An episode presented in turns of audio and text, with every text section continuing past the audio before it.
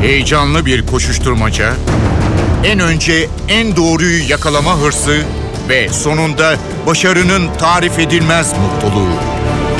Manşetlerin perde arkası, habercilerin bilinmeyen öyküleri muhabirden de. Muhabirden şimdi başlıyor.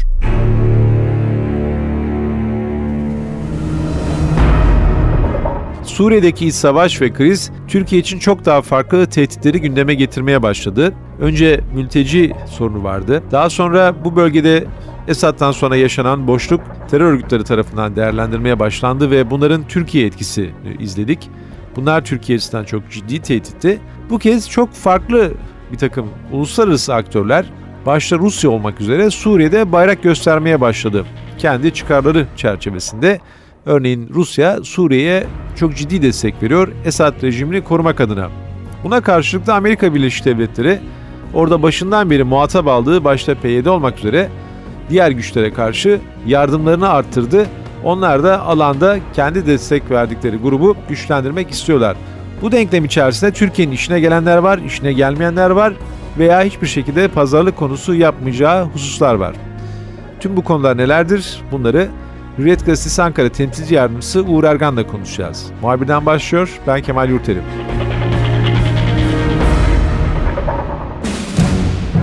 Uğur Türkiye için gerçekten çok ciddi sorun yaratan Suriye bu kez uluslararası kriz potansiyeli barındırmaya başladı. Rus savaş uçakları Türkiye sınırında uçuyor. Ee, bir yandan e, füze tehdidi çok arttı Türk F-16'larına. Diğer yandan Amerika Birleşik Devletleri ile PYD arasında bu ilişki Türkiye artık rahatsız edecek bir boyuta vardı. Ee, sürekli büyükelçiler Dışişleri Bakanlığı'na çağrılıyor, dikkatler çekiliyor. Ee, istersen önce Rusya ile Türkiye ilişkilerine bu Suriye'nin nasıl etki yapacağı konusundan başlayalım. Sen ne düşünüyorsun? Ee, Rusya'nın Suriye olan ilgisi yeni değil. Orada bir üs bulunduruyor. Birçok e, Rus uzman Suriye'deki birçok önemli enerji ve benzeri tesislerde yıllardır zaten görev yapıyorlardı. Ancak e, Rusya bu kez bir filo veya birden fazla uçak filosunu e, Suriye'ye gönderdi ve havadan da operasyon başlattı. Nedir bunun Türkiye etkileri? Nasıl değerlendiriyor bunu Dışişleri Bakanlığı? Şimdi tabii sizin söyledikleriniz doğru. Ee, Sovyetler Birliği daha dağılmadan önce Suriye dönemin Sovyetler Birliği'nin ve daha sonrasında da e, Rusya'nın Orta Doğu'daki en önemli müttefiki konumunda. Dolayısıyla e, Rusya'nın Orta Doğu'ya çıkış kapısı. Zaten başından beri Suriye'de olaylar başladığından bu yana e, Rusya'nın Suriye'yi kolay kolay e, terk edeceği aslında düşünülmüyordu. Ama bana kalırsa ne yazık ki Rusya denklemi Türkiye'nin Suriye politikasında ilk zamanlarda çok ciddi boyutta ele alınmadı. Ancak Türkiye ve Amerika Birleşik Devletleri'nin de dahil olduğu koalisyon Suriye'de e, muhalif güçlere ciddi boyutta destek vermeye başladıktan sonra ve koalisyon güçlerinin bir nebze Şam'a doğru e, ilerleyişi artınca Rusya e, düğmeye bastı ve Esad rejimine açık olan desteğini net bir şekilde ortaya koymaya başladı. Tabii geçmişe gitmenin e, çok fazla bir anlamı olmayacak bundan sonra. E, ileriye yönelik e, bakmamız e, gerekecek. Rusya Esad rejimine sadece bence havadan değil karadan da desteğini vererek bu denklem içerisinde net bir şekilde olduğunu ortaya koydu. Önemli aktörlerden birisi olduğunu da ortaya koydu. Rusya dikkate alınmadan e, Suriye'de herhangi bir ilerleyişin, herhangi bir düzeye çıkmanın mümkün olmadığını gösterdi. Sadece Rusya mı? Hayır değil. İran faktörü de ta başından beri zaten devrede. Şimdi yukarıdan baktığımız zaman Rusya hava güçleriyle Esad rejimine açık bir destek veriyor. Aslında son derece klasik bir savaş taktiği gidiyor. Rus uçakları bombalayarak böyle bir e, halı temizliği yapıyor. Ardından da dikkat edilirse özellikle de Suriye'ye ait e, kara güçleri muhaliflere yönelik kara harekatını başlatmış durumdalar. Gelen haberler İran'ın ve hatta Hizbullah'ın da Suriye kara kuvvetlerine açık bir şekilde destek verdiğini ortaya koyuyor. Suriye'deki bu gelişmeler e, yaşanırken bir şekilde zaten sorunlar çıkacağı e, göz ardı edilemezdi. Ki nitekim de 3-4 Ekim tarihlerinde Rusya'ya ait savaş uçaklarının Türkiye hava sahasını ihlal etmesinin tespit edilmesinden sonra Suriye bağlamında Moskova ve Ankara bir noktada karşı karşıya geldi. Havada bir sıkıntı yaşandı. Sadece Türkiye ile mi? Hala hayır değil. E, Washington'dan yapılan açıklamalara bakılırsa Rusya uçakları havada Amerika Birleşik Devletleri'ne ait uçaklarla belki bilemiyoruz ama diğer koalisyon güçlerine ait e, uçaklarla da karşı karşıya gidiyorlar. Zaten Amerika ve Rusya bu tehdidin, bu tehlikenin ortadan kalkması için bir ortak e, askeri mekanizma kurulması yönünde de e, görüşmelere başlamışlar. Hatta uzlaşmaya varıldığına dair de haberler geliyor. Evet Rusya'nın e, Türkiye hava sahasını ihlal etmesinden sonra Ankara'nın sert tepkisi oldu. Birbiri ardına üç kez e, Rusya'nın Ankara Büyükelçisi Dışişleri Bakanlığı'na çağrılarak kuvvetli şekilde protesto edildi. Bir daha ihlalin olmaması e, istendi. Ancak hatırlanacağı gibi e, Türkiye'nin Suriye'ye yönelik yenilenmiş angajman kuralları e, söz konusuydu. Bir şekilde tabii ki Türkiye bunu devreye sokabilirdi ama karşınızdaki güç de e, Rusya. Yani bu noktada tabii real politikanın devreye girmesi gerekiyor ki nitekim oldu. Yani Rusya uçakları e, Suriye'de e, işte uçuş yaparken veya hava harekatına katılırken Türkiye hava sahasını ihlal ettiği gerekçesiyle Türkiye'nin elbette kendi hukukundan kaynaklanan veya değiştirdiği angajman kurallarından kaynaklanan hakkı vardı. Neydi? O işte o, o Rus uçaklarını düşürmek. Ama düşürdüğünüz zaman karşınızda bulacağınız güç Rusya ne gibi bir yanıt vereceği e, pek belli e, olmayan bir ülke. Yani Rusya ile ilgili zaten bilinen bir tabir vardı. Girdiği yeri darmadağın e, ediyor diye ki bence biraz Suriye'de yaşananlar bu. Ancak buna rağmen Türkiye bu konuda diplomasiyi tercih etti. Ağır, sert tepkiler verdi. Tek bir şartı var Türkiye'nin o da Rusya'dan bir askeri heyetin Ankara'ya gelerek konuyu görüşmek talebiydi. Genelkurmay Başkanlığı'nın yaptığı açıklamadan Rusya Hava Kuvvetleri Komutan Yardımcısının e, Ankara'ya geldiğini, Genelkurmay karargahında görüşmeler yaptığını anlıyoruz. Tabii ki bu e, görüşmelerde Genelkurmay Harekat Dairesi'nden de yetkililer vardı. Hava Kuvvetleri Komutanlığı'ndan da yetkililer vardı. Rus heyetinin önüne Rus uçaklarının yapmış olduğu ihlallerle ilgili radar izlerinin e, konulduğuna dair e, bilgi sahibi olduk. Bundan sonra iki ülke arasında bir ortak mekanizma söz konusu olabilir mi? Bununla ilgili elimde net bir bilgi yok. Ancak en azından Rusya'nın bundan sonra e, özellikle Türkiye-Suriye hududunda yapacağı uçuşlarla ilgili Türk tarafına önceden bildirim yapabileceğine dair e, kulislerde bazı bilgiler dolaşıyor. Yani Rusya Türkiye-Suriye hududunda muhalifler ki Rusya açısından muhaliflerin herhangi bir tanımı yok. Yani IŞİD'i de aynı şey, seviyede görüyor. İşte Türkiye ve Amerika'nın desteklediği Özgür Suriye ordusunu da aynı şekilde görüyor. Esad rejimine muhalif olan tüm güçlere karşı yaptığı e, hava hareketleriyle ilgili sanırım bundan sonra e, Türkiye e, bildirimlerde bulunacak. Türk tarafı da Rus pilotların özellikle Türkiye hava sahasını ihlal etmemesi için azami özen göstermelerini e, Moskova'ya iletmiştir. Moskova'nın da bu konuda e, taahhütte bulunduğunu e, anlıyoruz. Ama dediğim gibi ortak bir mekanizma kurulup kurulmadığı konusunda net detaylara e, sahip e, değiliz. Rus Hava Kuvvetleri Komutan Yardımcısında Genelkurmay Karargahı'ndaki temaslarından sonra yeniden e, Moskova'ya döndüğüne dair haberler aldık. Uğur şimdi bir başka endişe de var. Tabii Amerika Birleşik Devletleri'nin e, PYD ile olan ilişkisine Türkiye'nin tepkisini de ben sana tekrar sormak istiyorum. Ama Rusya'nın operasyonuyla beraber bir haberler artmaya başladı. Bunu e, Başbakan Ahmet Davutoğlu da söyledi. Türkiye'ye yönelik e, bu mülteci akımı olabilir diye, yeni bir akım gelebilir diye. Çünkü bu kadar geniş çaplı bir operasyonun başlatılması, Rusların çok geniş kapsamlı bir hava bombardımanı, arkasından daha önceden girilmeyen bölgelere veya muhaliflerin tırnak içerisinde elinde olan yerlere Suriye güçlerinin girmesi, artık sen Hizbullah'a da kattın, bütün onunla beraber hareket eden, rejimi destekleyen farklı gruplar da olabilir. Böyle bir etki yaratabilir diye endişe de var. Bu endişe neyi ifade ediyor ve bir zamanlaması var mı? Mesela ne zaman böyle bir şey olabilir veya hangi koşullarda bu mülteci akını ikinci bir dalga gelebilir? Önce PYD konusuna başlamak isterim. Şimdi PYD ile ilgili olarak Ankara'nın tepkisi yeni değil. Ancak Ankara tepki göstermesine karşılık bunun e, bu tepkilerin karşılığını alabiliyor mu? Bence orada bir soru işareti söz konusu. Neden derseniz e, hatırlanacağı gibi Kobani'de Kobani işlemine geçtiğinde ve PYD güçleri orayı almak için karşı harekat başlattığında da o zaman Ankara ile Washington arasında bir, sıkıntı olmuştu. Washington ısrarla PYD'ye e, silah yardımı yapacağını açıklamıştı. Buna Türkiye en üst seviyede Cumhurbaşkanı Tayyip Erdoğan'ın açıklamalarıyla e, yanıt vermişti.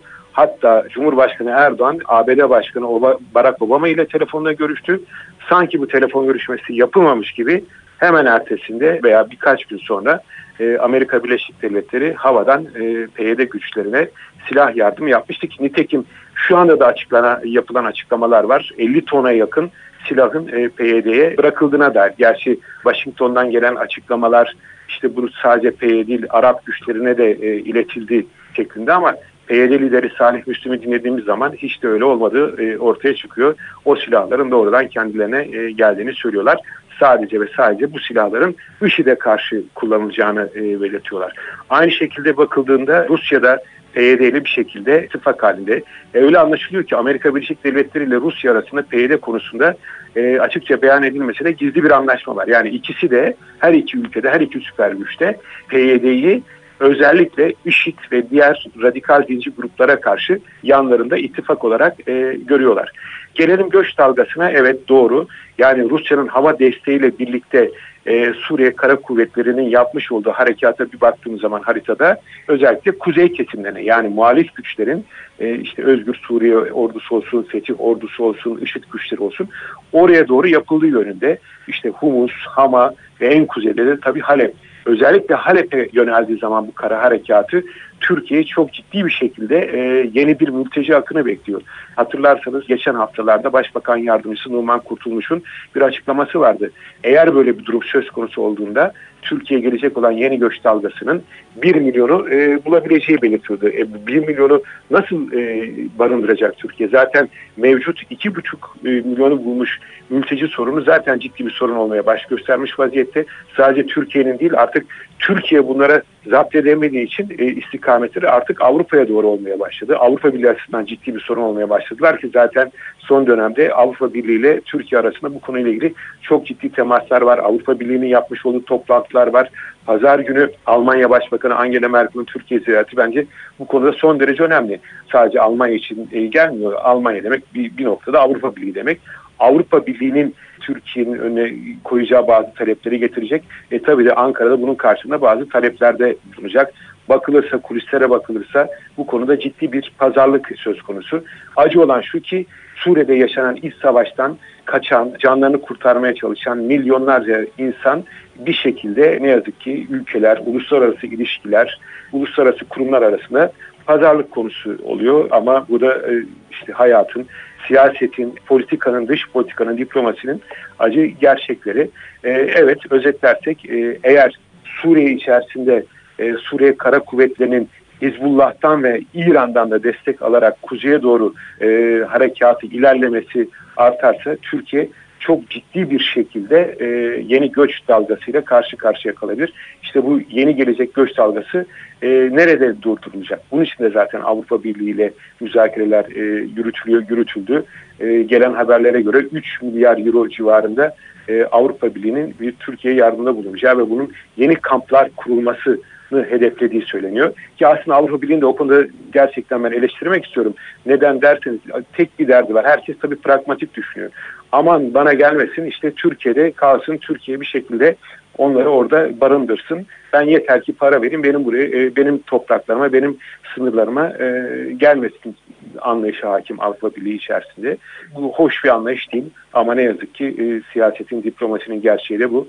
Bunlar pazar günü de e, sanırım e, Ankara ile işte Merkel'in yapacağı ziyaret sırasında görüşülecek konuların başına geliyor. Uğur e, birçok yerde çıkan yorumlar e, bu yaklaşık 3-4 gün önce de ben birkaç yerde okudum.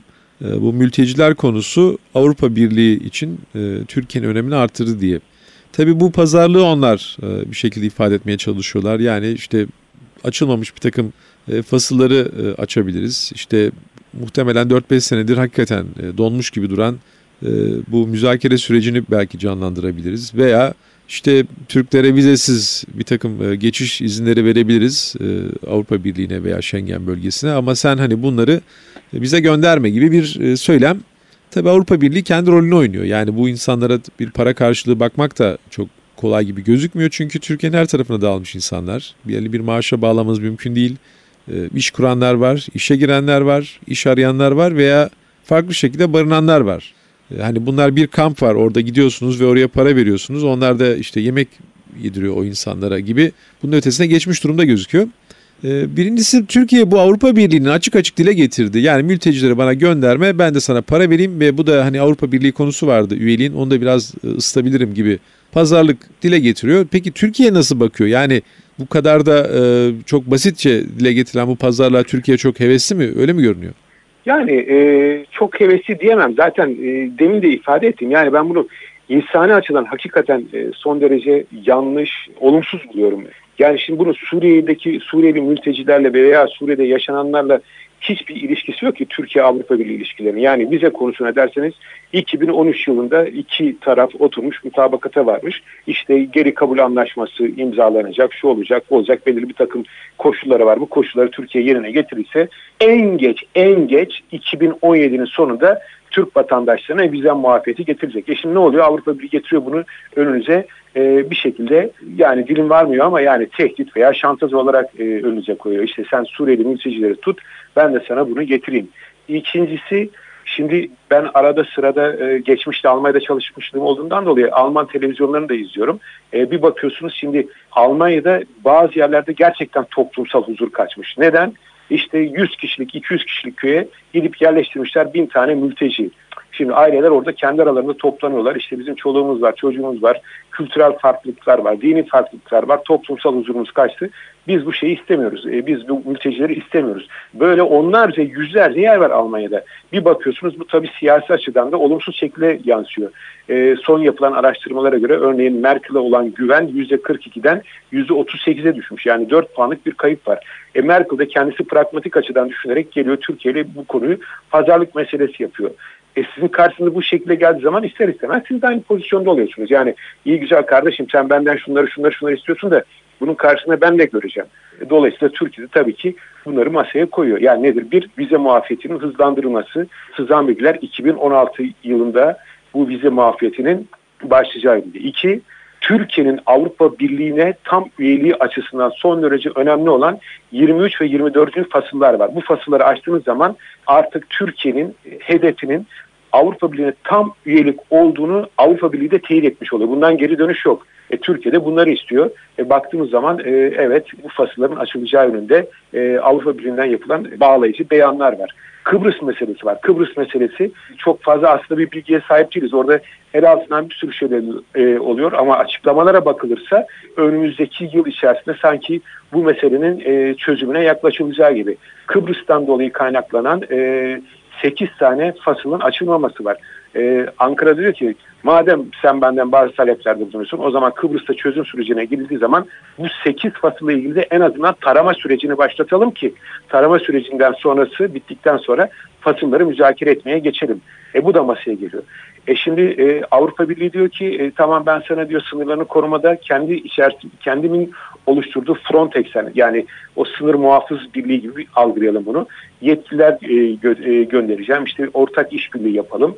E, nerede yapalım? Ege Denizi'nde yapalım. Şimdi Ege Denizi olunca e, bu sefer Türkiye ve Yunanistan arasındaki ulusal çıkarlar söz konusu olacak. Ankara'da diyor ki tamam sen bana Frontex'ten birlik yollayacaksın. Yani sınır birliğinden yollayacaksın ama benim kara suları e, kurallarıma göre bu işbirliği olur. Yani çünkü eğer Frontex Yunanistan'ın algıladığı anlayışla giderse yani 12 mil karasularında 12 milli uygulamaya geçerse bu sefer Türkiye'nin tezi ortadan kalkmış olacak. Yunanistan'ın tezi bir şekilde kabul edilmiş olacak. Türkiye dedi ki yok biz diyor bu 12 mil sorunu diyor çözemediğimizden dolayı diyor benim kurallarım geçerli olacak diyor. İşte bunlar hep pazarlık konuları. Maalesef şunu söylemek durumundayız. Evet bir pazarlık e, oluyor ve bu pazarlıkta da her iki taraf kendi çıkarı doğrultusunda e, bir takım talepleri masaya getiriyor. Herkes en üst seviyede getiriyor ki e, alt kademeye doğru ne kadar inebilirsek e, o kadar karımızdır diye. Bu pazarlık konusunda bence ne yazık ki olan yine e, hakikaten o Suriyeli e, masum insanlara, çocuklara e, oluyor. Bir şekilde onların üzerinden pazarlık konusu e, yapılıyor. Bu nedenle de hakikaten yapılması gereken öncelikli olarak bu Suriye'de iç savaşın bir şekilde bitirilmesi, insanların yerlerine, yurtlarına, evlerine, barklarına geri dönmelerinin sağlanması. Kimse isteyerek evini, barkını, yurdunu niye terk etsin? Yani bir savaş ortamı var ve bu savaş ortamının bir şekilde e, bitirilmesi gerekiyor. Bunun için de gerçekçi olmamız gerekiyor. Ne Ankara'nın istediği talepler bence hayata geçebilecek. Yok işte Esad gitsin, Esad'lı bu iş olmaz. Olmuyor işte. Yani Rusya arkasında nasıl devireceksiniz? Şu veya bu şekilde dolaylı olarak Amerika Birleşik Devletleri de Esad'lı bir geçiş sürecinden bahsediyor. Nasıl devireceksiniz? Yani mümkün değil.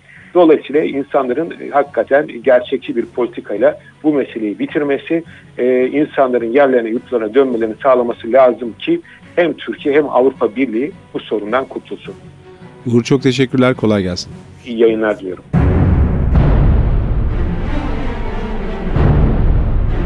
Muhabirden de bu hafta gerçekten içinden çıkılması zor bir denklem haline gelen Suriye'yi ve bu ülkenin Türkiye etkilerini gözden geçirdik. Ben Kemal Yurteri, muhabirden de yeniden görüşmek üzere, hoşçakalın. Haber için değil de haberin hikayesi için şimdi onlara kulak verme zamanı. Muhabirden NTV Radyo'da.